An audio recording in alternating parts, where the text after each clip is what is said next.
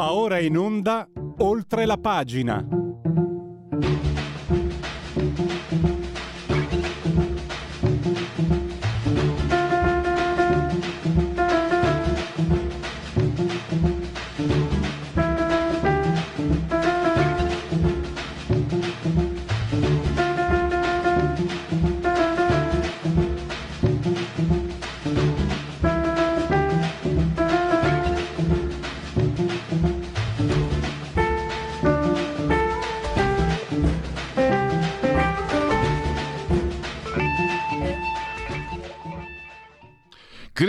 Crisi di governo a un passo, l'ultima mossa dei 5 Stelle, evitare il voto di fiducia. Sto leggendo dal Corriere.it. Quindi noi non perdiamo di vista i lavori dall'Aula, anche se, se devo essere sincero, in questo momento sono inaccessibili. evidentemente ehm, il server è eh, sulla, sull'orlo di una crisi di nervi. Almodovar, perdonami. Dunque, oltre la pagina di Radio Libertà in simultanea con noi quando sono scoccate le 10.38, noi gliela facciamo comunque lo stesso.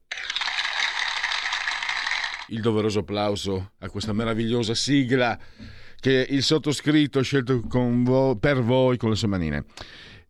Staremo, tutto sommato, in realtà staremo sul pezzo, perché parleremo di Francesco Guicciardini. Parleremo della crisi economica. C'è mm, uno spostamento di, di, di operazioni sul dollaro, lo faremo con Gianmaria De Francesco del giornale. Ma parleremo di Francesco Guicciardini. Perché? Tutti ci dicono Machiavelli di qua, Machiavelli di là, e io ho l'impressione che Machiavelli venga molto citato, ma messo in atto sia Guicciardini grandissimo diplomatico, militare, era il responsabile dell'esercito pontificio, la Lega di Cognac, francesi, eh, veneziani, eh, svizzeri, inglesi, disastro contro Carlo V, sacco di Roma e lui eh, diventa un, uh, un, reprobo e comincia però a fare lo storiografo. La sua storia d'Italia sono, sono uh, cardinali nel panorama culturale, sto parlando del 1500. E tra l'altro pensate che è stato tenuto battesimo da Marsilio Ficino che era una figura intellettuale pazzesca del, scusa, scusate l'avverbio ma era davvero eh, molto importante del Rinascimento e aveva scambi epistolari con, proprio con Machiavelli che lo stimava tantissimo ed è non solo secondo me, Cossiga disse che l'aveva paragonato ad Andreotti e in realtà il prototipo del comportamento che vediamo in politica. Adesso io vedo quello che sta succedendo e viene in mente anche Mattarella, anche Draghi si comportano in modo alla Guicciardini. Eh, lo stesso Conte, anche se magari Conte lo ha letto più frettolosamente, o Renzi, che si è fermato solo a un capitolo di, delle, dei tanti scritti di, di, Guicciardini, perché a un certo punto Guicciardini cosa fa? Eh, tre, eh, tre, diciamo, eh, tre, tre lettere, chiamiamole, dove si accusa, praticamente si immagina un processo, un processo a se stesso. Si accusa, fa la, la perorazione e poi eh, c'è anche la soluzione naturalmente. Ecco, Renzi si è, si è fermato alla perorazione per sé, secondo me. E Convenevole formulaici velocissimi per ricordarvi che siete simultanei con Radio Libertà quando sono scoccate le 10.41, è tardissimo, e insieme al grande Federico, dottor Borseri, assiso saldamente sulla tolla di comando di regia tecnica, entrambi sospesi 89 metri sopra il livello del mare. Temperature che dicono 26 gradi centigradi sopra lo zero interna, 29,3 invece esterna, 46% l'umidità, 1018.5, la pressione in millibar, la...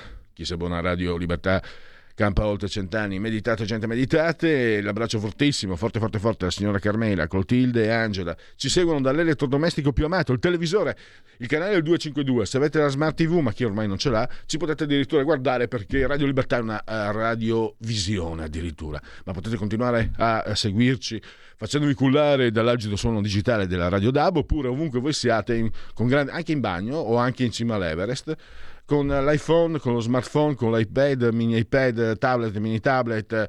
Eh, Alex, accendi Radio Libertà, passa parola perché saremo riconoscenti. E naturalmente smartphone, eh, sì, con la Smart TV, la Fire TV e poi c'è il nostro sito eh, molto, molto valido, radiolibertà.net e la pagina Facebook.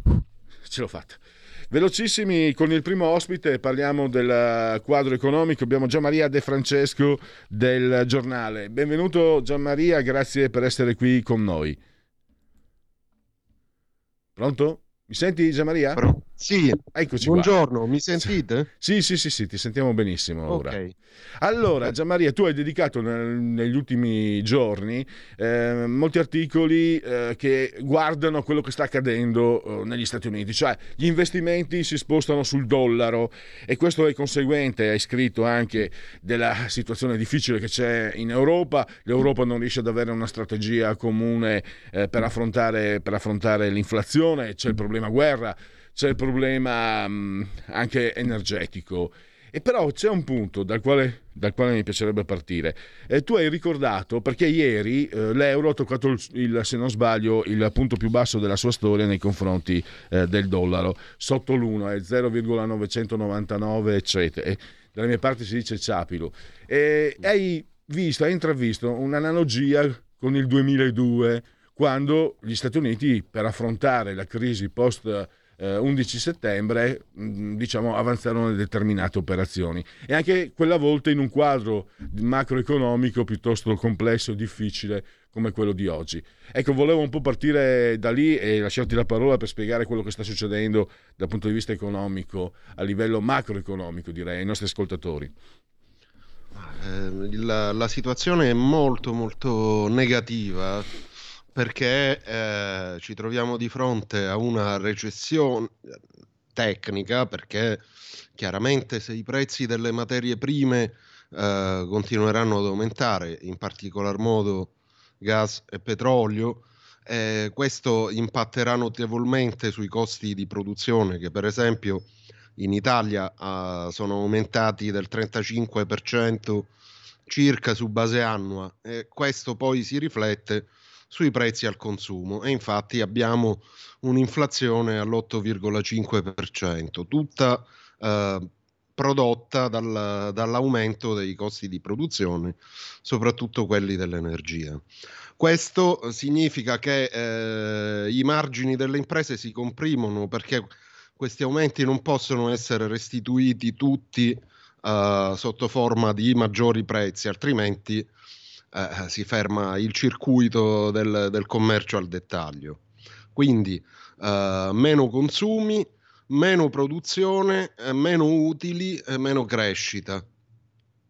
Eh, invece negli Stati Uniti, anche se anche, eh, pure lì è in corso un arretramento, però è cominciato eh, già da marzo il rialzo dei tassi proprio per contenere l'inflazione, perché purtroppo l'inflazione si contiene solo aumentando il costo del denaro, rendendo più difficile prenderlo in prestito e così in questo modo, eh, chiaramente essendoci minor richiesta di denaro, minor denaro che circola, si abbassa anche l'inflazione perché si penalizzano i consumi. Scusami eh, Gianmaria, scusami se ti, interrompo, vedrai in loop se stai guardando, sto mandando delle foto che riguardano il tema che stiamo trattando, ma volevo strapparti poi alla fine qualche minuto perché la revoca delle concessioni delle autostrade a Toto, eh, te ne sei occupato venerdì scorso mi sembra, sì, sabato, sì, sì, sì. volevo capire, no. volevo, volevo chiederti appunto se lascerà tracce, ho visto che come al solito siamo in Italia, meraviglioso, non può mancare il TAR del Lazio che ha sospeso questa revoca. Scusami, ti ho interrotto, ma era per spiegare le foto che stavano andando in loop. Ok, no, e concludendo, questi tassi più elevati fanno sì che i flussi di investimento vadano più verso gli Stati Uniti, dove ci sono tassi più alti, è arrivato all'1,75%, quindi puntare sulle obbligazioni dà di per sé più rendimento rispetto all'Europa, dove fino alla prossima settimana i tassi saranno a zero e quindi questo porta a un deprezzamento del, dell'euro. Poi, come ho detto, la recessione sarà più o comunque la minore crescita, perché di questo, anche se pure di recessione dovremmo parlare, perché se l'Europa crescerà poco sopra il più 2% come l'Italia, sarà di fatto una recessione perché eh, si perde tutto l'effetto di trascinamento della, del 2021 che è stato un anno di straordinario recupero. Terzo motivo, l'euro non rappresenta nulla, eh, questo non è una, una dichiarazione anti-europeista, è la realtà, nel senso che non rappresenta una, uno Stato, non rappresenta un popolo, tutt'al più rappresenta un territorio che è quello dell'area euro, a differenza del dollaro e a differenza del franco svizzero che è la valuta rifugio quando la, la situazione si fa pesante. Ed è per questo che è sceso. Oggi è, ed è sempre attorno alla parità, sono i livelli più bassi da novembre 2002.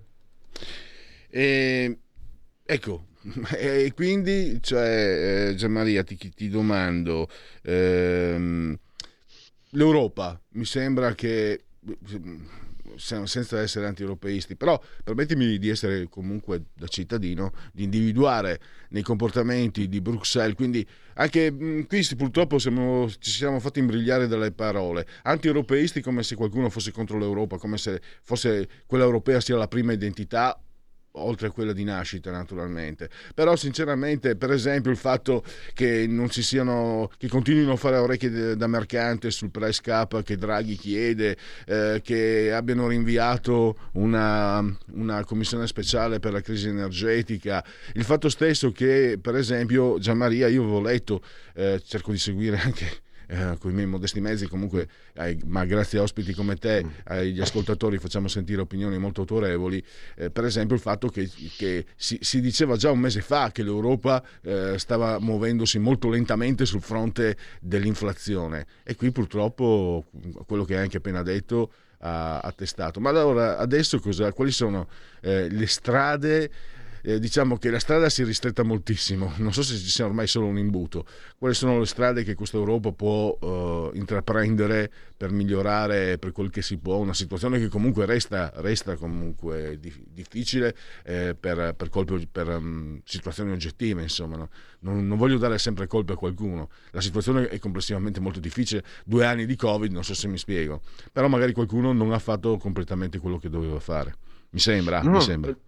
No, ehm, proprio per tornare al concetto eh, non essere anti-europeisti, eh, cioè eh, in realtà forse è la, la più anti-europeista, il, il, il, sentimento più anti-europeista è quello di Bruxelles, eh, perché nel momento in cui hai una moneta unica dovresti anche metterti nelle condizioni di omogenizzare il tratto non solo legislativo, fiscale e tutto il resto, ma anche un certo spirito di, di solidarietà, come per esempio c'è negli Stati Uniti. Ora, eh, è difficile dire che cosa si farà perché eh, eh già sono stati molto in ritardo sui tassi e ancora non, non li hanno alzati. E questo, voglio dire, è anche per for- o per for- purtroppo per fortuna responsabilità dell'Italia, perché in Italia un rialzo dei tassi anticipato avrebbe creato molti problemi, eh, però adesso siamo in una situazione in cui bisogna prendere delle decisioni. Com- è la, è la stessa cosa di vent'anni fa. I tassi non si toccavano perché c'era la Germania che non voleva abbassarli perché poi eh, hanno questa paura innata e ancestrale dell'inflazione, cioè eh, quello che hanno vissuto durante la Repubblica di Weimar, mm. anche se gli, quelli del, dell'epoca saranno tutti passati a miglior vita, però se lo sono passato proprio generazionalmente, quindi per il, questo terrore dell'inflazione eh, condiziona tutte le politiche economiche europee, per cui eh, attenzione quando si fa solidarietà, attenzione ai bilanci pubblici, attenzione a questo, attenzione a quello. Oggi siamo in una situazione per cui i bilanci pubblici sono comunque scassati, eh, tranne quello della Germania e di paesi tipo Olanda, Finlandia e Austria.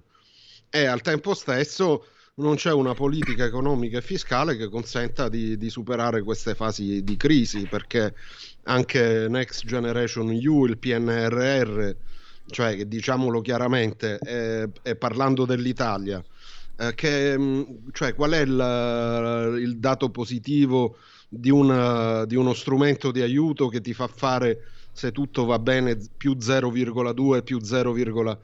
3% di, di PIL all'anno. Eh, cioè questo bisogna dirlo, eh. Quando, quando, poi parliamo di eh, adesso che c'è la crisi di governo. Ecco, Gianmaria, ecco Gianmaria, ti chiedo proprio. Um, ormai ti, ti, seguo, ci sentiamo anche da tempo. E, um, a, a, ammiro moltissimo uh, il fatto che tu sia sempre molto asciutto, no? cioè, la politica sta fuori dalla porta, qui si fanno i conti. Allora a te posso chiederlo, eh, noi abbiamo tanti ascoltatori che non vedono l'ora, che cada il governo Draghi, andiamo a elezioni. Io non è che non, non, non mi dispiacerebbe eh, a dire la verità, però francamente proprio perché mi piace sentire cerco di sentire sempre persone come te addetti ai lavori dai se no sembra che voglia sviolinare ma sono sincero. Sono un paresiarca io non posso dire quello che non penso non ci riesco.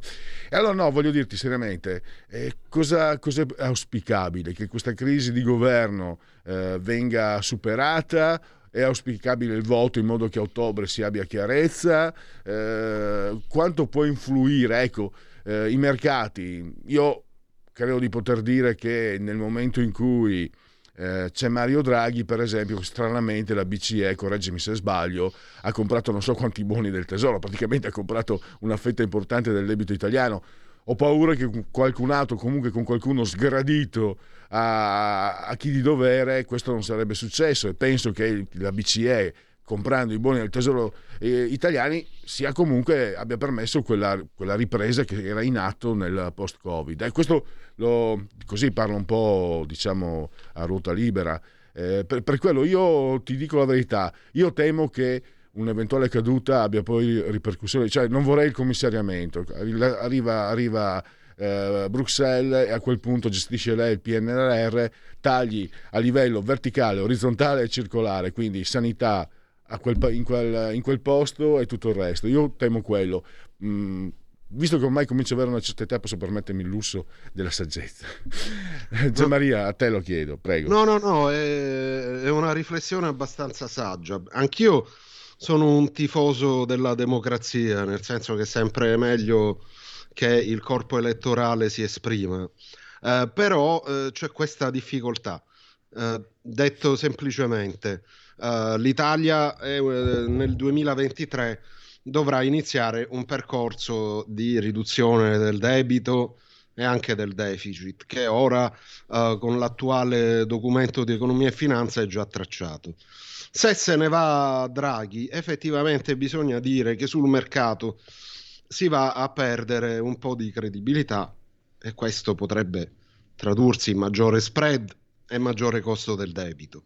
Eh. Uh, quindi, uh, secondo me, una soluzione salomonica proprio per evitare scenari ai quali nessuno di noi vuole pensare, tipo la Troica, eh, sarebbe quello comunque di portare a scadenza la legislatura.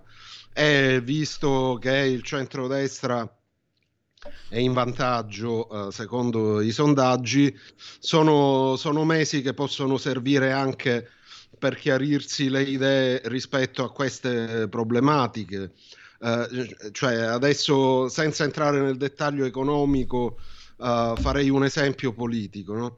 uh, diciamo il, il centrodestra ha mostrato come dire, dei lati deboli nella scelta dei candidati di città importanti come Milano e Roma ecco se una formazione politica uh, non fa un'adeguata selezione del personale, un'adeguata selezione dei programmi e poi viene punita in quelle che sono le due principali città italiane, poi come possiamo pensare che possa uh, essere altre, uh, altrettanto credibile e, ed efficace quando poi viene chiamata ad un incarico più elevato? Secondo me c'è ancora da lavorare, hanno il tempo di di chiarirsi di, e anche di eliminare alcune promesse che purtroppo sono insostenibili eh, e così di eh, guadagnarsi eh, il tempo è poco quel credito che serve per stare in carica. Sei stato chiarissimo. Due minuti allora, la decisione, la revoca, la revoca per inadempimento, stiamo parlando la 24, la 25, Roma Pescara e mm, comunque eh, una tratta eh, Roma Marche, insomma. Revocato a Toto, Toto si sono imbestialiti, hanno annunciato una lunga battaglia, una battaglia che si preannuncia lunga e, e poi è intervenuto, è, intervenuto, è intervenuto il TAR del Lazio. Eh, ho letto il tuo articolo no, nei giorni scorsi. Eh, Cosa, cosa, sta succedendo? Perché mi sembra che sia una cosa che non ha precedenti. Tu stesso scrivi che Atalantia, dopo il disastro del, del Ponte Morandi, non si è vista revocare le concessioni si è aspettato una, una, un, che subentrassero altri. Ma è una questione difficile da interpretare. Intanto c'è già la sospensiva del TAR, per cui dovrebbe aver ripristinato lo status quo. Comunque si tratta di due autostrade, la Roma-L'Aquila e poi il tratto che va a Pescara, anche se si chiamano con due nomi diversi, A24 e A25. Ehm, eh, il problema, eh, secondo me, è soprattutto politico, perché siamo in una fase in cui eh, in qualche modo il governo doveva fare qualcosa per accontentare i 5 Stelle. E i 5 Stelle sono tra i principali nemici dell'attuale concessionario che è il gruppo Toto, perché effettivamente questa autostrada uh, è, è carente dal punto di vista della manutenzione di viadotti, ponti che in molti casi sono ammalorati e con tutto quello che è successo in questi anni da nord a sud Gianmaria, lo, dico, lo dico col sorriso, posso, mi prendo un po' di confidenza, ma voi liberisti che ci dicevate che le privatizzazioni avrebbero risolto ogni problema, no, non sto dicendo te ovviamente, però io mi ricordo eh, vent'anni eh, fa, anzi trent'anni fa, no, quando molte cose sono cambiate, eh, le privatizzazioni erano la panacea, invece abbiamo visto prima con il Benetton e adesso anche in questa situazione che non è così proprio. Eh, ma perché, eh, cioè, ora non vorrei eh, sembrare come quelli che diffondono il volantino lotta comunista che dicono sempre il comunismo non è stato realizzato, però diciamo non è un esempio di privatizzazione quella delle autostrade, perché quella che viene privatizzata è la concessione, cioè lo Stato ti dà, è come le licenze balneari, uguale, uguale, uguale. Lo Stato ti dà in gestione la, l'autostrada, eh? tu guadagni eh, con, chi ci, con chi la percorre, fai dei ricavi e poi in parte devi utilizzarli per la manutenzione. Uh, questo vale cioè, per i balneari, vale per le autostrade. Devo chiudere. Diciamo, sì, sì, sarò velocissimo. Prego. prego. Cioè, però la, propria, la proprietà de- resta sempre pubblica nel caso delle autostrade e quando c'è comunque continua ad esserci in mezzo il pubblico, poi il, la probabilità che accadano questi incidenti è purtroppo elevata. Purtroppo è quello che vediamo. Allora, per fortuna invece abbiamo avuto al microfono Gianmaria De Francesco del giornale. Io ti ringrazio davvero e risentirci a presto. Grazie a voi, arrivederci. Un nuovo modo per sostenere la tua radio. Visita radiolibertà.net. Ti basta un clic e potrai versare il tuo contributo volontario direttamente online. Potrai donare con ogni tipo di carta di credito, anche prepagata. Ti aspettiamo online su radiolibertà.net. Sostieni la tua radio con il tuo contributo volontario. Radio Libertà. La tua radio. Diamo voce alla nostra gente. Stai ascoltando Radio Libertà. La tua voce libera, senza filtri né censura. La tua radio.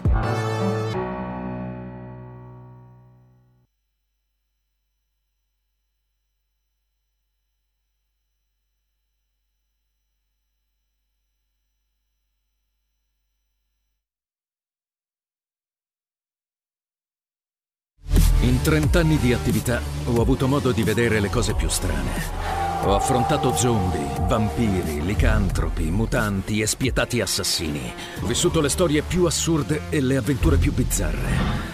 Ma la storia più incredibile di tutte è quella che sto per raccontarvi. E questa è la mia storia. Ascoltate Movie Time con Vincent. Ogni sabato dalle ore 16.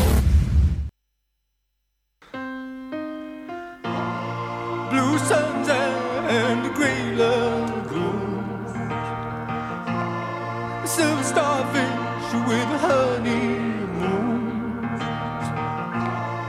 All these and more to choose if you.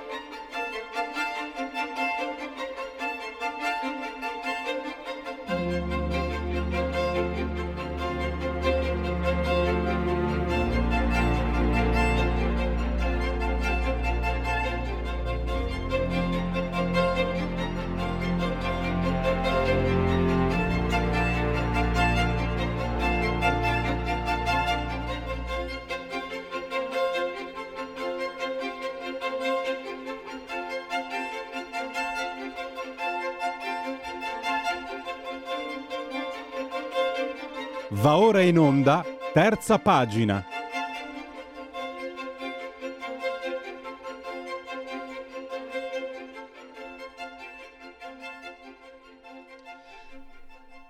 Dunque, prima di parlare di Francesco Guicciardini, eh, diamo degli aggi- c'è una notizia eh, che è arrivata poco fa, è scomparso Eugenio Scalfari, eh, 98 anni, compiuto ad aprile, sapete tutti chi è, fondatore di Repubblica, insomma, eh, nome dell'intelligenza italiana, eh, un, nome, un nome molto pesante e importante.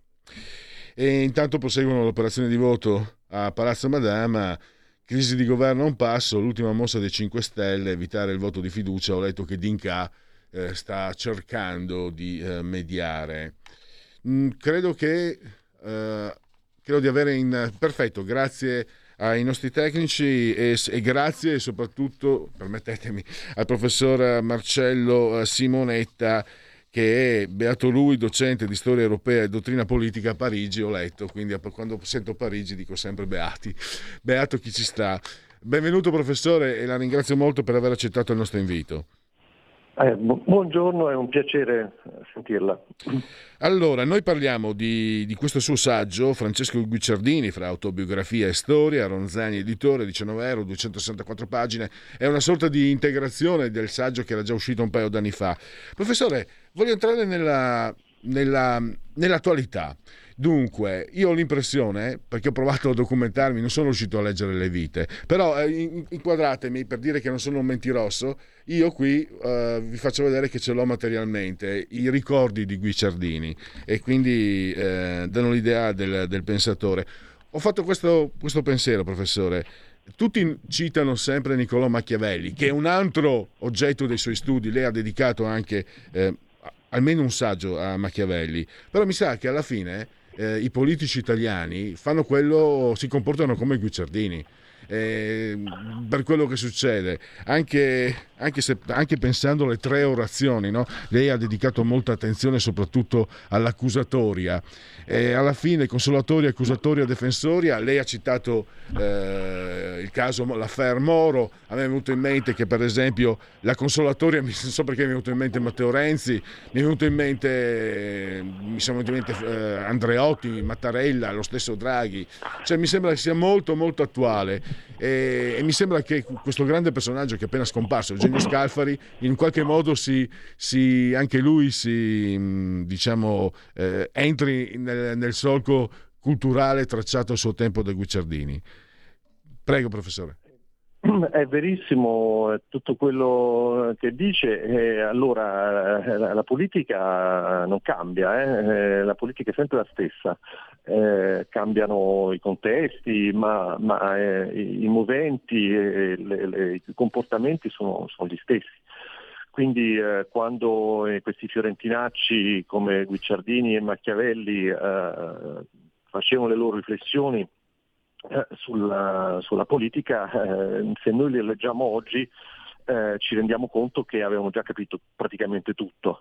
Eh, la- I ricordi, questo libro che lei ha citato, sono un libro che io raccomando perché è un libro che si legge facilmente, eh, sono riflessioni molto brevi, di al massimo una paginetta e ciascuna di queste contiene un piccolo mondo.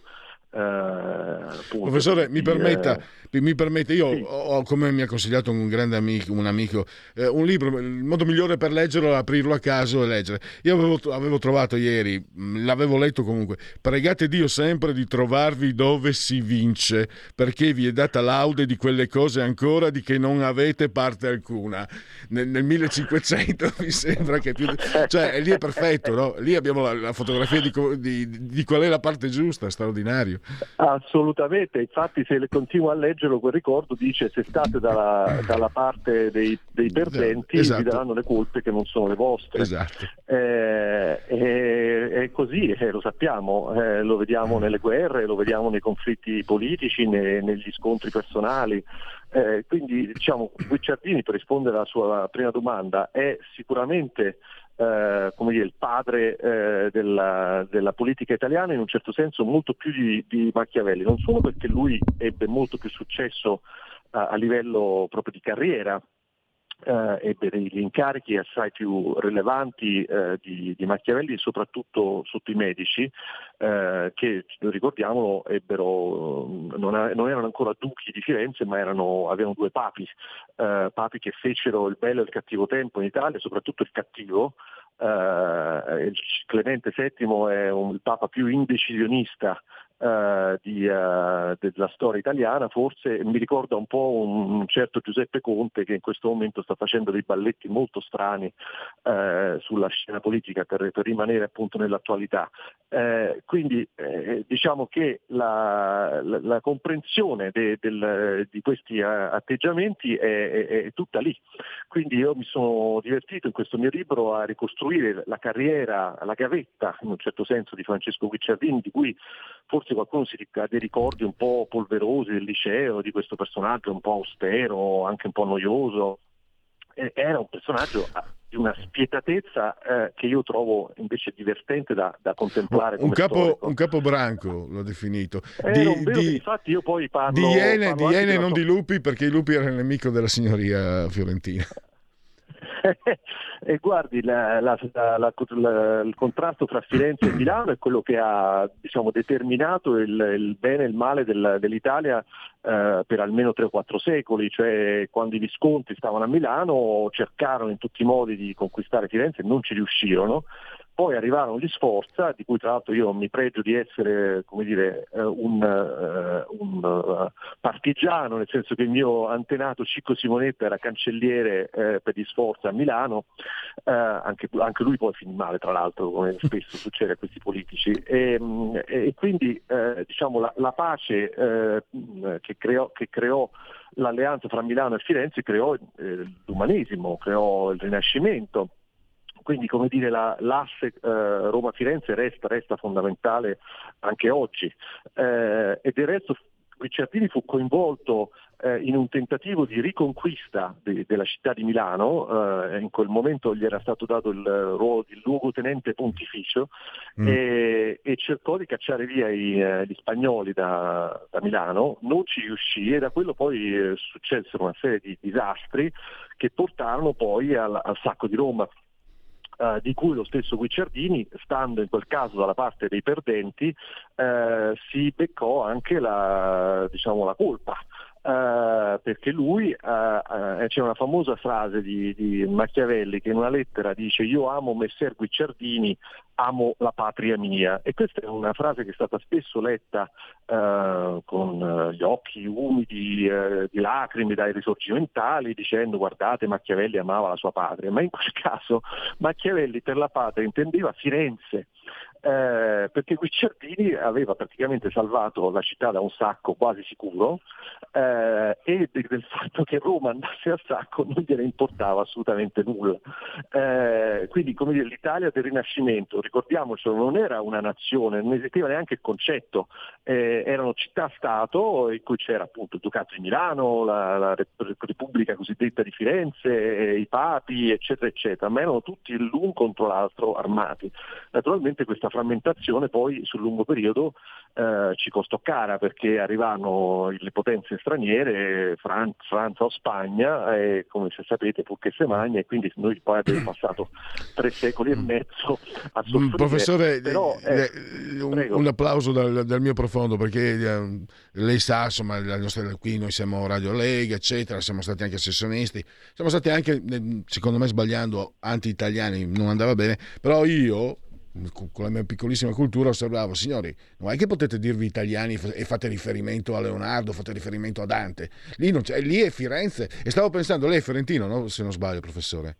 Io diciamo che sono cresciuto, sono nato a Pavia tra l'altro, Ah. eh, sono cresciuto a Roma, poi ho vissuto all'estero a lungo, in realtà ero a Parigi fino a poco tempo fa, adesso sono a Firenze, Ah. città che come dire non, non è la mia città di origine, Ah. eh, No, ma perché, comunque... perché eh, pensavo, prego. pensavo, professore, Guicciardini, battezzato da Marsilio Vicino, Vi- eh, Ficino, eh, scambi epistolari con, ehm, con- con- con Machiavelli, poi era praticamente coevo di Vasari, poi si andava in giro per Firenze non so chi trovava, Leonardo, Michelangelo, chi volete voi. Cioè, Firenze è una, come, mm, come disse un importante regista, in eh, 40 anni i fiorentini hanno fatto il Rinascimento, gli svizzeri in 7 secoli hanno fatto l'orologio eh, a cucù. Orson Welles lo disse. No, eh, ma- Fine, eh, quindi, uomo. quindi stavo pensando, no, stavo solo dicendo che è una realtà che non si può, ma anche storicamente non la possiamo far, eh, non la possiamo scrivere a una dimensione nazionale, ma da lì prende origine. Eh, mi perdoni, professore, eh, uno- un altro spunto.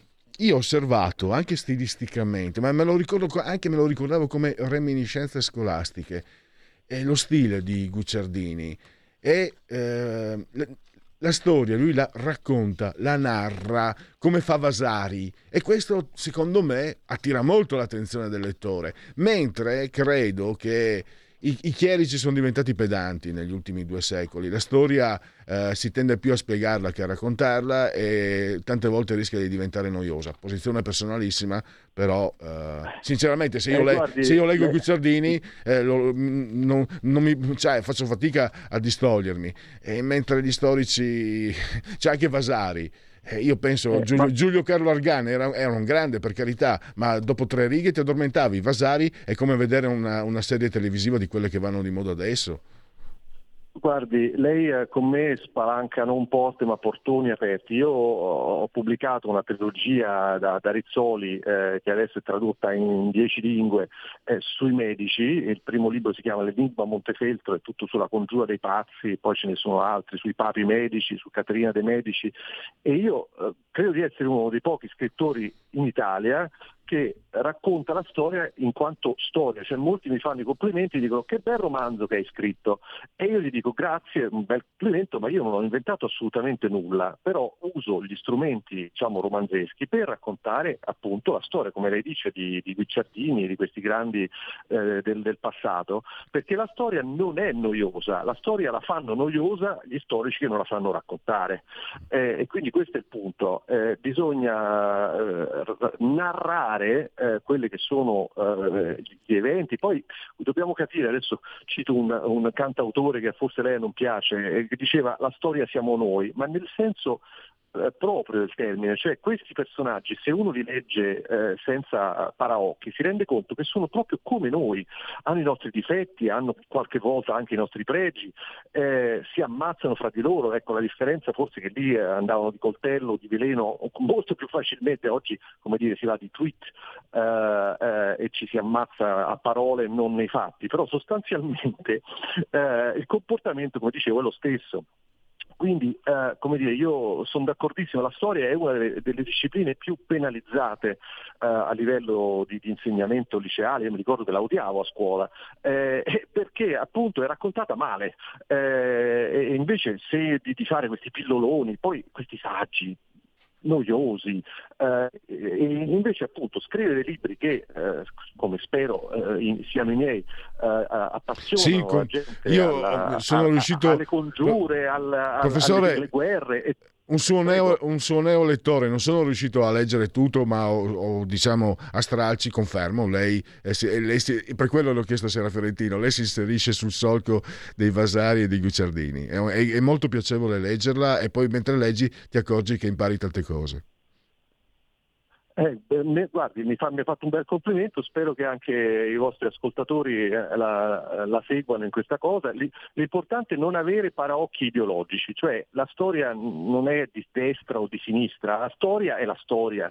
E, e- e se noi dire, capiamo questo, poi ci divertiamo anche a seguire certi eventi. E le- non le nascondo, per esempio, che eh, scrivendo questo Volpi e Leoni ho fatto una specie di satira eh, di quello che succedeva a Firenze con ehm, eh, il signor Renzi e, cose del genere, perché la storia appunto poi si ripete, questo è un altro dei vizi eh, di questa, di- della storia, che non, mh, con, cambiando nomi, cambiando eh, contesti, alla fine certe cose eh, sono quasi identiche. E quindi eh, cerchiamo di capirlo, insomma, e, e- e tra l'altro ci, ci vaccina in un certo senso contro uh, le sorprese. Ecco, Eh, eh, abbiamo- Ci rendiamo conto. Abbiamo ancora un paio di minuti, volevo andare sulle tre orazioni, lei ha messo il focus soprattutto sull'accusatoria e comunque quando uno scrive non avrò paura se non sarò bella come dici tu, diciamo che è un poeta e quindi De Gregori mi piace professore, quindi... Bene o male. E, cioè, secondo me insomma, è, anche, è anche difficile che non, non possa essere apprezzato un... eh, a parte che anche come personaggio mi sembra che con ta- tant- rispetto a tante mezze calzette non si è mai permesso di pontificare, già per questo solo lo apprezzo. Poi ha, ha scritto versi che sono di valore per quello che capisco io di poesia. Un pochino, un pochino ne capisco. L'accusatoria, professore, è un atto senza precedenti dal punto di vista politico e dal punto di vista letterario. Si, fa, si autoprocessa praticamente. E poi mi, mi è piaciuto perché la consolatoria lei l'ha definita è un'autoapologia con steroidi. Perché poi qui lui deve, deve mh, eh, diciamo, eh, anche autoanalizzarsi in un certo modo, però non può permettersi di perdere, no? perché dopo la, la Lega di Cognac se dicono eh, abbiamo perso perché tu non sei all'altezza è rovinato, abbiamo perso perché tu hai sbagliato è rovinato ancora peggio, quindi deve anche difendersi con forza. Professore, la, le- queste tre orazioni, soprattutto l'accusatoria, forse Guicciardini l'ha scritta anche per anticipare eventuali attacchi? Sicuramente. Allora, Guicciardini era un avvocato e, e ragionava come un avvocato, quindi era capace di prendere le parti di chiunque. Eh, e in un momento di grande crisi, perché dopo questa batosta appunto del, eh, del Sacco di Roma lui perde tutte le sue cariche, si ritira in campagna, per qualche anno se ne sta abbastanza buono, è lì che scrive tra l'altro i ricordi e queste eh, orazioni che sono secondo me, eh, mm, eh, tra l'altro sono molto brevi e si possono leggere facilmente, sono, in particolare l'accusatoria è un testo secondo me straordinario perché è l'unica occasione in cui un politico mette se stesso sotto accusa immaginando che il suo peggiore nemico eh, dell'altra parte, eh, in questo caso diciamo il repubblicano arrabbiato, eh, lo metta sotto torchio con tutte le peggiori accuse. La cosa bella che io ho scoperto, molti eh, letterati hanno pensato che questo fosse un esercizio retorico, è che tutte le accuse sono vere, sono assolutamente documentate eh, da, da- da questi studi che ho fatto. Quindi viene fuori il quadro di un personaggio che è perfettamente consapevole dei suoi limiti, dei suoi errori, ma che ha la genialità di metterli sulla pagina. Questo sinceramente non credo che l'abbia fatto nessuno nella storia. Eh, quindi eh, chapeau a- a- al signor Guicciardini, allo stesso tempo però valutiamolo come dire, eh, con un occhio anche sospettoso. Quando lui scrive la- la- questa storia, che in effetti è un, è un capolavoro della nostra letteratura e, e diventa un modello storiografico in Europa, però eh, ci si dimentica spesso che lui, eh, parlando di se stesso in terza persona, come faceva Cesare, si autogiustifica nella storia, cosa che invece non fa nella accusatoria. Quindi per questo io trovo che l'analisi di questo testo, che è centrale nel, nel mio librino, eh, sia così importante, perché ci, ci dà un precedente su un, eh, un politico e un teorico della politica che si rendono conto di aver fatto delle gran cazzate. Eh, e, e questo è raro perché come, come lei sa ammettere di aver fatto degli errori madornali eh, è è una cosa rarissima per i politici, eh, salvo che poi non lo usino appunto in maniera machiavellica. Ma di nuovo Machiavelli rispetto a Guicciardini ci fa, la- non dico la figura del, ehm, della spalla, però in un certo senso eh, Guicciardini ha eh, più eh, energia sulla scena politica eh, ed è uno che poi si prende tutte le sue vendette, cosa che Machiavelli non riesce veramente a fare se non dopo la morte, cioè le, le sue opere poi hanno un'altra storia, ma quella magari la raccontiamo un'altra volta. Quindi eh, diciamo io ho una grande antipatia personale per, per Guicciardini, non, non lo nascondo nel libro, ma anche una grande ammirazione intellettuale perché è uno che ha avuto i cojones di dire le cose come stavano e, e questo appunto è di per sé lo mette in una categoria eh, di, di politici eh, in un certo senso rispettabili anche quando fanno eh, degli errori. Ecco, a- alla fine, a parte che io conosco poco e sono ignorante, qui non sono tanto. Io, io, non- io lo sentivo già a livello, a livello cu- cutaneo, epidermico, e sentivo grande, invece, un grande interesse, una grande passione per Guicciardini quando ce lo faceva studiare a scuola. E la retorica ambigua, no? come ha scritto lei, anfibologica per Nicola Gardini. Professore, purtroppo devo chiudere. Allora, ricordo Francesco Guicciardini, fra autobiografia e storia. Eh, Ronzani Editore, 19 euro, 264 pagine.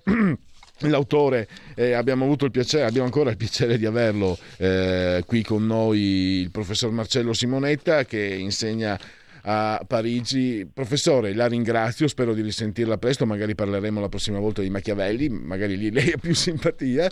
E come si dice in questi casi, professore, la porti un bacione a Parigi. La ringrazio molto, buona giornata, arrivederci. Segui la Lega è una trasmissione realizzata in convenzione con La Lega per Salvini Premier. Legoland.it, il sito legaonline.it, scritto eh, il 2 per 1000 di, di Domodossola, il 4 il voto in matematica, il 3 il numero perfetto nella dichiarazione eh, dei redditi è un'iniziativa che non vi costa nulla ma che aiuta, che è importante per la Lega. Potete iscrivervi da questo sito alla Lega Salvini Premier, versate 10 euro, lo potete fare anche tramite PayPal senza nemmeno vi sia la necessità che siate iscritti a PayPal. Poi il codice fiscale e gli altri dati vi verrà quindi recapitata la magione per via postale la tessera Lega Salvini Premier. Eh, le apparizioni dei leghisti oggi dunque alle 14.15 il parlamentare Edoardo Ziello, All News TGCom 24, Dario Galli sempre oggi alle 18, rubrica Economia Sky TG 24, Isabella Tovaglieri, europarlamentare invece questa sera alle 23.25, Zona Bianca, Rete 4 e eh, basta, stop per eh, Segui la Lega sta su FI, c'è tante, tante cose si devono fare, vediamo se ci riesco. Allora, avevo dei sondaggi, no, avevo un dato Istat. Segui la Lega è una trasmissione realizzata in convenzione con La Lega per Salvini Premier. La fretta, lei cattiva, attiva consigliera, avrebbe detto Guicciardini. Nel quarto trimestre 2020, infatti ho sbagliato, chiedo scusa alla regia. Nel quarto trimestre 2021 sono 280.532 le convenzioni notarili di compravendita e le altre convenzioni relative a dati traslativi a titolo oneroso per unità immobiliare. Un ciò capito una sega, direbbero degli amici miei. Genetriaci, commemorazioni e ricorrenze, 26 giorno di Messidoro, mese del calendario repubblicano. Sarà molto... Wow, wow, wow, wow, wow, wow. Festa nazionale francese. Che cosa sono questi? Le sincronicità o no, Federico? Junghiane. Agnolo Poliziano, eh, poi poeta umanista, il cardinal Mazzarino, poi un gigante, Gustav Klimt, un altro grande eh, fiorentino, Emilio Cecchi, Scipio Slataper, eh, scrittore militare, le signorine grandi firme, le signorine grandi firme di Gino Boccasile, William Hanna di Anne Barbera, eh, il grandissimo Ingmar Bergman, il posto delle fragole, fatemelo nominare, Marisa Allasio, come non eh, ricordarla, e poi prima l'ho citato anche lì, sincronicità, perché l'ho fatto una settimana fa. Renato Pozzetto, grande, grandissimo. E quindi grazie alla regia, grazie ai nostri tecnici, grazie a Federico Torbossari, assiso solamente soldato di comando in regia tecnica. I Broncos cercheremo anche di darvi conto di quello che sta succedendo al Senato, sono in corso le operazioni di voto. Che altro? Grazie a tutti per aver seguito oltre la pagina di Radio Libertà e... Stai ascoltando Radio Libertà. la tua voce libera, senza filtri né censura. La tua radio. Stai ascoltando Radio Libertà.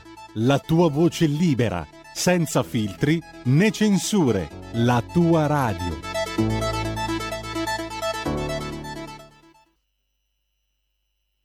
Visio. Gino la Froscia, Clotilde la Vacca, Cazzoni Umberto, Roso Lia, Sempronio Lardo, Dolores Lavanga, Felice Schiuma,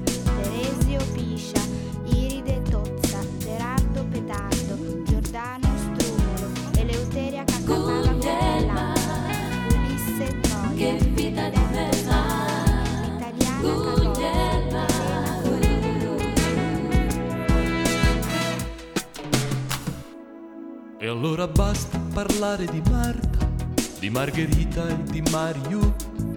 Niente più Beatles né Mario Tessuto, fanculo a Lisa dagli occhi blu. Perché se Lisa si chiamava Guglielma, voglio vedervi a scovare una rima per lei. Mica puoi dire che tirava di schelma, che la pompelma era il frutto che lei preferì. Però che sfiga, che vita di melma, sentirsi Guglielma e chiamarsi così. Guglielma, che vita di melma, Guglielma.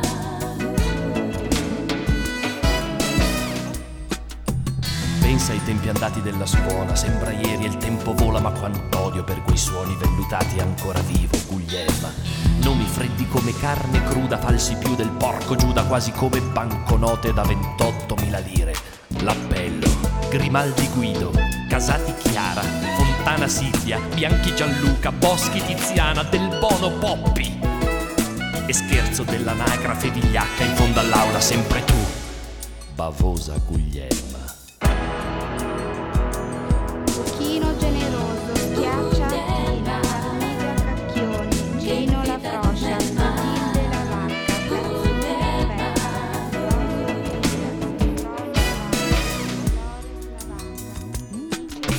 Basta con le mamme burlone che danno ai bimbi nomi un po' così. Quelli che presi di per sé va bene, ma coi cognomi fanno i disastri. C'è tromba d'aria c'è cappella celeste, c'è scoglionando foglio rosa e fisioterapia. Lo so ben io che tengo un grave problema, ho di puttana il mio cognome di nome son Fi. Va bene Ubaldo, va bene Rossano, ma mamma ti sbrano chiamarmi così.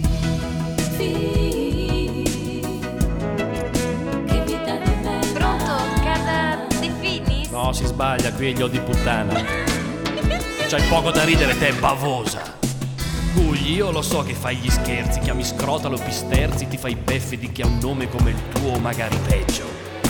Gugli, tu ci provi a vendicarti, ma non fai che inimicarti che il destino ha nominato tuo compagno di sventura. Ti immagino fi- una donna piacente, perché farti cruccio di un nome scadente?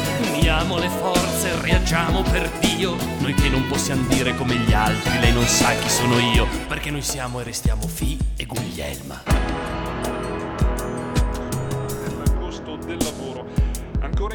Cause del duplice suicidio di ieri notte in via Goldoni. I corpi di Lio di Puttana Fi e Bavosa Guglielma sono stati Di nuovo in diretta a Radio Libertà per Lega Liguria abbiamo Fabrizio Graffione. Buongiorno a tutti da Genova e dalla Liguria, un bel 30 gradi, brezza marina appena appena, si sta molto bene in spiaggia al mare, beati eh, coloro che sono in vacanza oppure possono godere del nostro meraviglioso mare qui in eh, Liguria, sole che spacca le pietre, eh, noi siamo qua a lavorare e andiamo avanti. Subito col primo ospite della mattinata che è il senatore genovese, savonese d'adozione, eh, Francesco Bruzzone, che dovrebbe essere in linea direttamente da Roma. Ciao Francesco, ci sei? Buongiorno a tutti da Roma, qui 35 gradi, sole che spacca i San Pietrini. Avevo capito. E allora, senti, io ne approfitto per, da giornalista, ti faccio subito una domanda in diretta. Spaccato anche questo governo o no? Anche spaccate questo governo, c'è un patto di governo di un certo tipo, eh, i 5 Stelle stanno facendo tipicamente i 5 Stelle, cioè a capirli è impossibile, dobbiamo rinunciarci e staremo a vedere cosa succede. Adesso è chiaro che i 5 Stelle escono, il governo non c'è più, cioè non c'è più la maggioranza, non c'è più le condizioni. Vedremo State fra qualche ora, fiducia, Francesco, in questo le 2, momento? 14, 14 e 30 ci sarà la chiama per il voto di fiducia in aula. Ho capito, ho capito. Quindi bisogna aspettare ancora un paio d'ore, due, anzi, scusa, paio tre ore. Va Ma bene, guarda che un paio ascolta- d'ore più o meno si sa quello che, che- che sta per succedere, ecco. poi il dopo, su- sul dopo bisogna aspettare qualche, qualche ora in più. Ecco. Va bene. Vediamo. Allora, Vediamo. abbiamo approfittato, chiudiamo la parentesi io non ho mai torniamo- amato in modo particolare i 5 Stelle per tanti motivi, andando avanti si capisce sempre di più perché. Va bene, allora chiudiamo la parentesi romana, apriamo subito quella ligure e genovese in particolare. Prendo spunto da un paio di fatti di cronaca che sono successi qui in città da noi.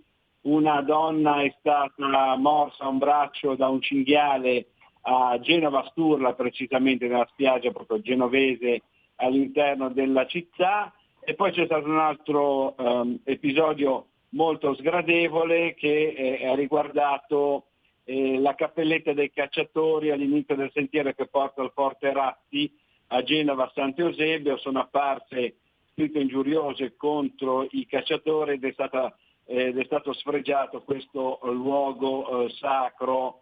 Ehm, ecco, mh, volevo chiedere al senatore Bruzzone perché insomma, c'è questo atto. Innanzitutto i cinghiali insomma, vanno rimossi dalle città perché non c'è niente da fare. Da noi sono su, nelle spiagge, nelle arterie stradali, nei cimiteri, eh, nei giardini pubblici, addirittura negli ospedali qua genovesi si vedono ogni giorno sostanzialmente, c'è proprio un'invasione. Ecco, secondo te la soluzione migliore quale, qual è? Quale potrebbe essere? Tanto consentimi di esprimere condoglianze e solidarietà alla famiglia della donna che nelle prime ore della mattinata è morta in provincia di Cuneo causa presenza di un cinghiale in mezzo alla strada. Non è il primo caso, purtroppo è l'ennesimo di tantissimi casi che non dovrebbero succedere perché in mezzo alle strade non dovrebbero esserci questi animali e come hai detto tu non dovrebbero neanche esserci all'interno dei centri abitati. Bisogna fare qualche cosa, sì, da tempo lo diciamo, mi pare che adesso forse piano piano ci si arrivi, io lancio la proposta eh, che credo a breve verrà lanciata anche da altri, teniamo conto che c'è sempre un problema peste suina che gira dalle nostre parti e che è da tenere sempre in considerazione perché è un grave problema, è necessario isolare la popolazione dei cinghiali cittadini, che non so quanti siano, ma sicuramente alcune centinaia lo sono, da quelli dell'Appennino, quindi da quelli delle alture di Genova, c'è il sistema per poterlo fare perché con 16 km di rete già fatta per la peste suina abbiamo capito che in qualche modo si riescono a contenere questi animali, con tantissime critiche, no? perché se fai la rete per contenere il cinghiale uno immagina subito il campo di patate, il cinghiale che vuole entrare, lì devi fare la muraglia, devi fare la rete perché quello vuole andare a mangiare. Ma invece sulle normali strade di accesso dove non c'è la spinta il cinghiale si riesce in qualche modo a contenere. È una roba che uscirà fuori nelle cronache nei prossimi giorni, lo anticipiamo oggi a Radio Libertà che alle spalle della città di Genova c'è un progetto e uno studio di fattibilità molto avanzato per isolare la popolazione cittadina e quella appenninica e poi bisogna intervenire su quella cittadina. E qui subentra il problema grave, che, che, è più grave della presenza dei cinghiali, e cioè che è la presenza di quelli che non vogliono che i cinghiali si tocchino che si chiamano animalisti, animalari, chiamiamoli un po' come vogliamo, o altro povero cinghiale, di porto da mangiare, non me ne frega niente se è vietato o non è vietato e quindi non lo tocchi. A questo punto queste persone, che è giusto ascoltare, perché la politica deve ascoltare tutti, diventano un problema più grave del problema del cinghiale, perché se non lo posso toccare devo lasciarlo lì, conseguentemente non posso fare il mio mestiere, che non è quello, ho letto qualcosa di prenderli, portarli da un'altra parte, ahimè eh, questo è vietato dalla legge, è penalmente perseguito dall'articolo 30 della legge del 57, non si possono prendere i cinghiali di Genova e portarli a Torino o a Rossiglioni, non si può, è vietato, si potrebbe al limite costruire un recinto e mettere dentro un recinto i cinghiali della città di Genova, se poi te ne scappa uno è un reato penale e anche quello. E quindi la soluzione purtroppo piace o non piace è una soluzione cruenta che va a cozzare col problema grave che è la presenza degli animalisti. Poi c'è un'altra soluzione che dico provocatoriamente perché in qualche modo poi servono anche le provocazioni per scardinare certe idee irrazionali, quindi che, che vanno al di fuori di quello che è un normale ragionamento, e cioè che questi cinghiali vengano catturati e il comune di Genova o la regione Liguria provveda immediatamente a fare l'albo, quindi a aprire un albo di animalisti genovesi e li prendiamo e gliene diamo uno, due, tre, anche se li tengono a casa, in casa, eh, quindi uno in camera da letto, uno in cucina e uno sul poggiolo, tre a testa, tanti di cinghiali che ne lungo e quindi non ha problemi. E se tengono in casa perché se vogliono così bene questi animali per strada non ci possono stare, creano un miliardo di problemi, creano dei morti, creano, danno la responsabilità di omicidio come ho lanciato nei giorni scorsi, come ho detto a chi li possono guardare, benissimo, lo prendo e te lo porto a casa tua, in camera da letto o decidi tu, nel salotto, nel tinello, così puoi continuare a fare l'animalaro con le tue idee. È una provocazione, sì, è una battuta, sì, però o si fanno le cose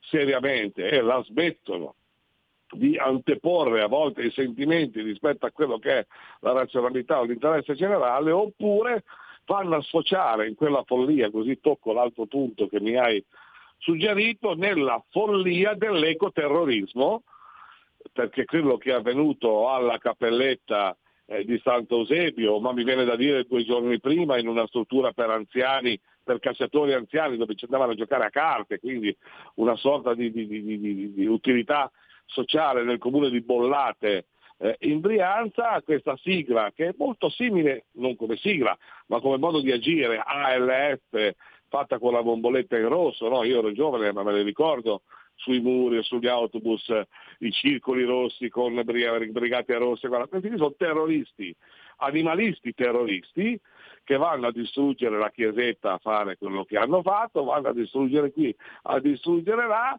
ma sono alla fine il culmine di una mentalità che antepone tante cose prima della vita dell'uomo.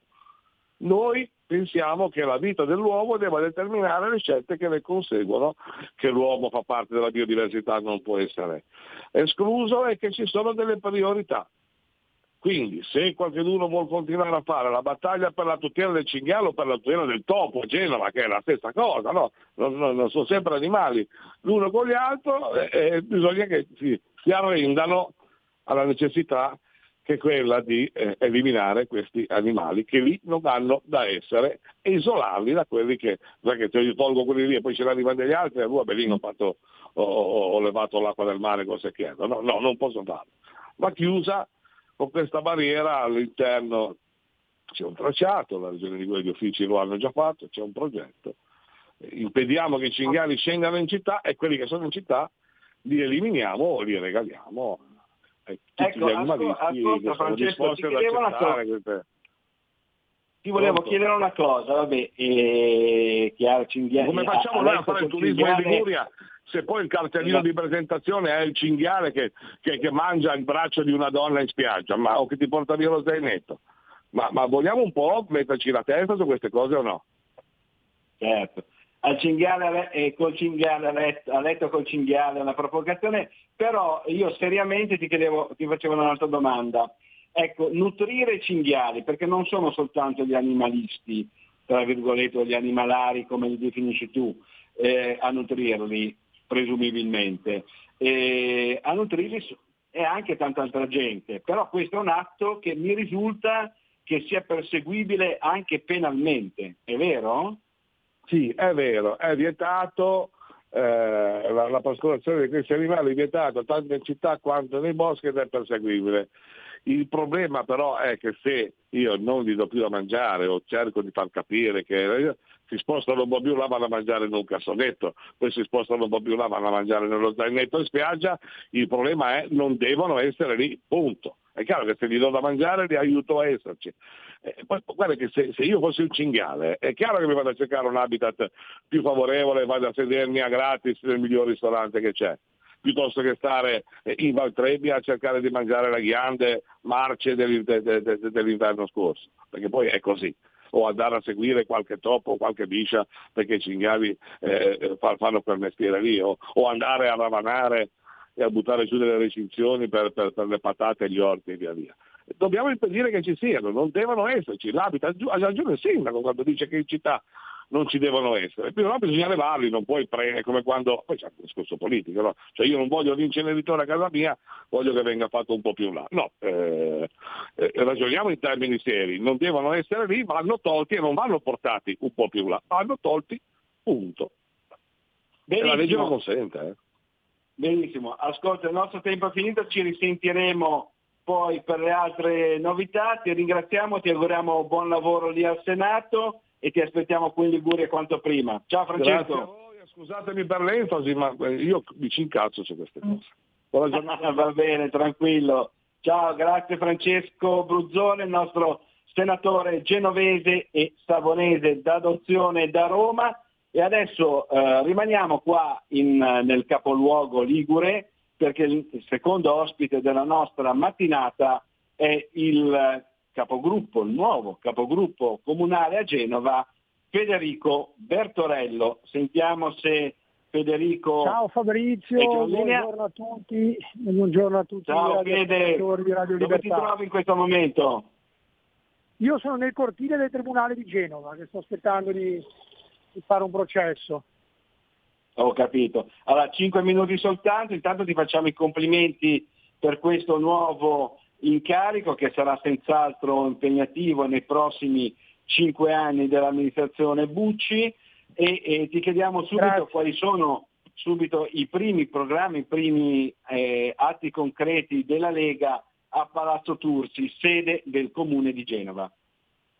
Ma tanto vi ringrazio, sono molto felice del sostegno anche dei, dei colleghi, chiaramente eh, abbiamo già commentato in precedenti collegamenti le, le elezioni amministrative eh, di Genova, quindi ora siamo pronti a iniziare a lavorare, eh, sono già stati convocati i primi due consigli comunali, a breve inizieranno anche i lavori delle commissioni consigliari, insomma eh, l'impegno è un po' di proseguire su alcune, alcuni argomenti che costituiscono il nostro core business, eh, sicurezza in primis, abbiamo seri problemi con i minori non accompagnati in alcuni, in alcuni quartieri dove vengono allocati dalla, dalla prefettura e anche dai servizi sociali, gli uffici comunali competenti ci avvisano che sono già eh, state superate a luglio 2022 eh, gli arrivi rispetto a tutto il 2021, questo perché il Ministro dell'Interno non fa il suo lavoro e quindi insomma eh, il,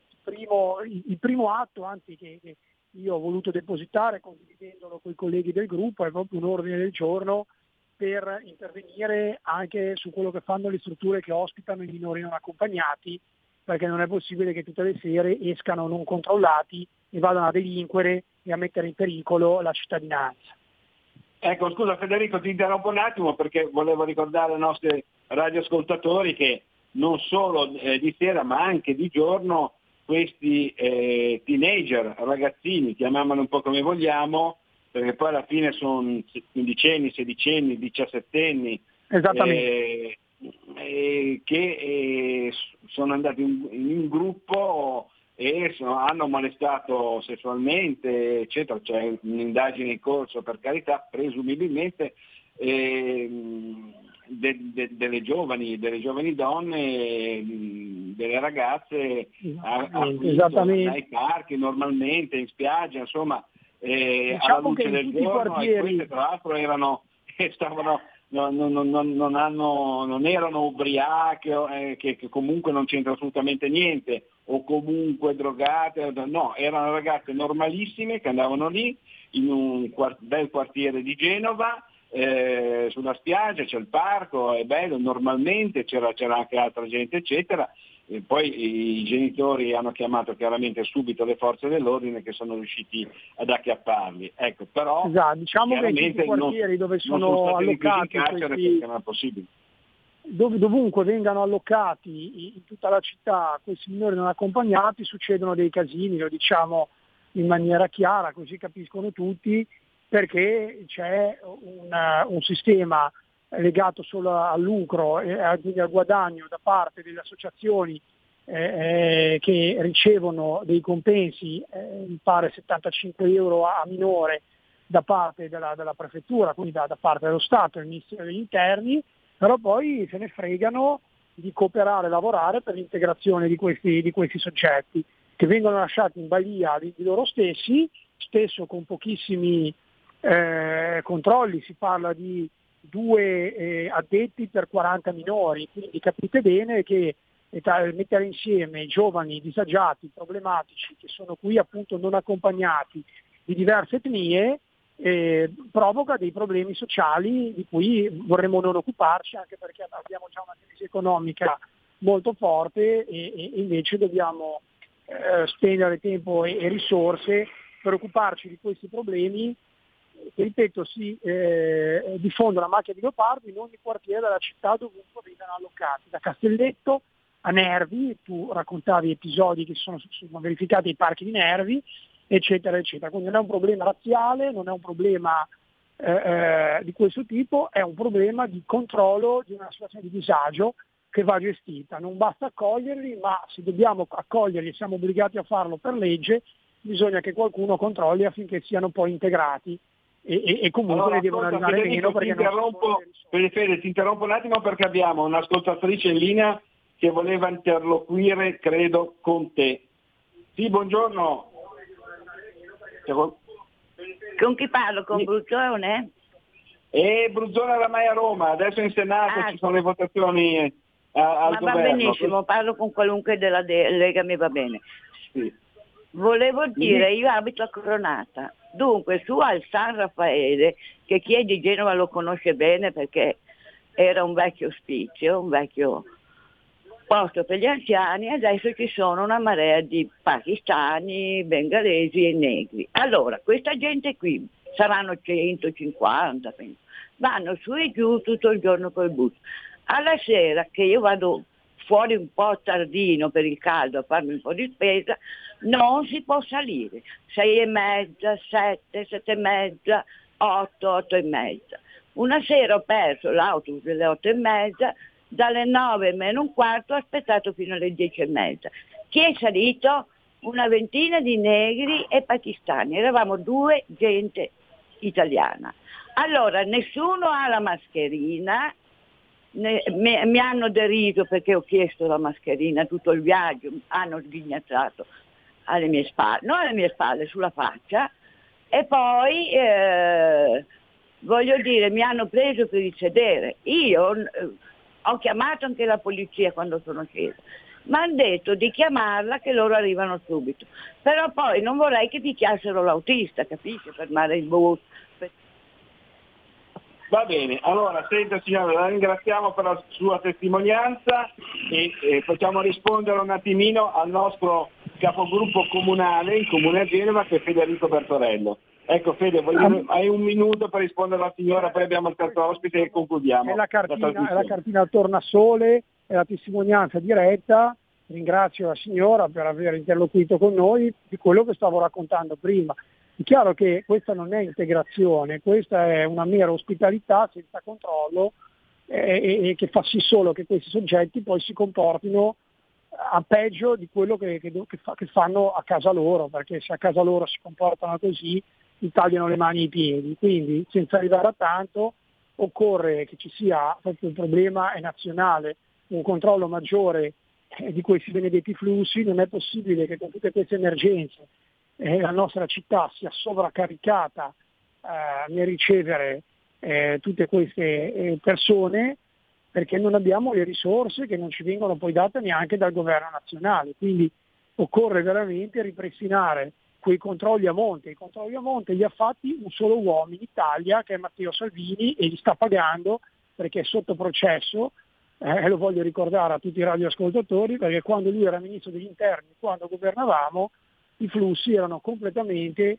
quegli sbarchi più che flussi, diminuiti. Quindi il problema nasce lì.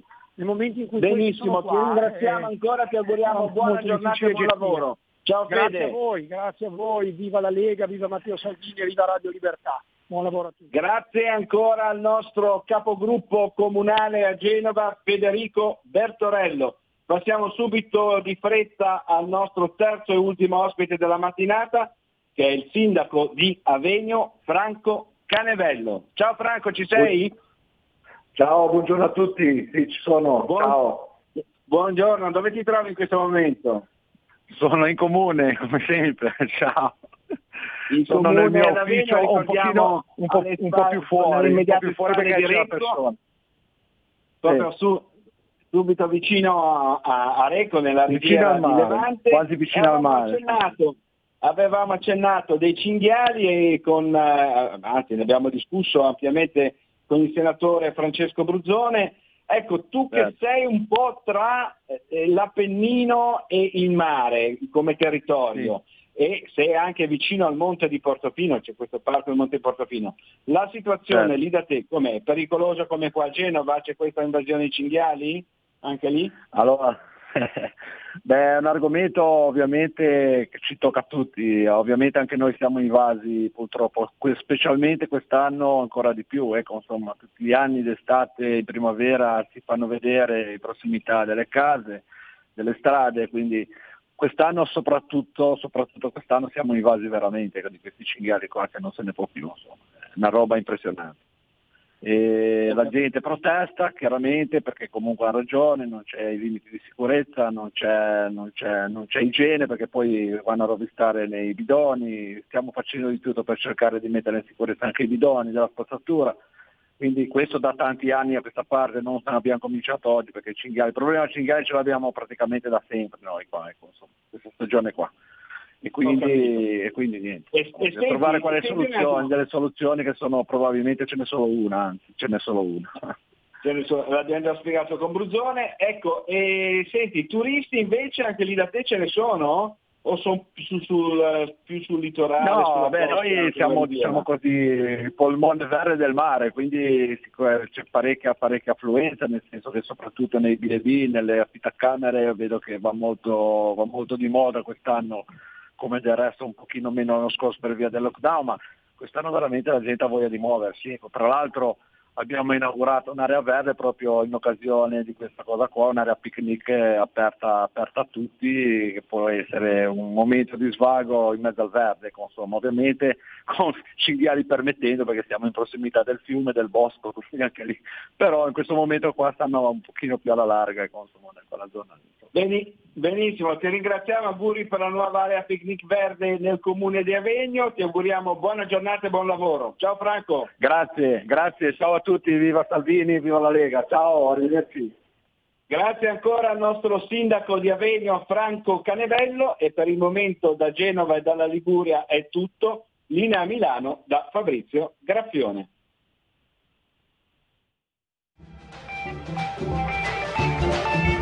Avete ascoltato oltre la pagina.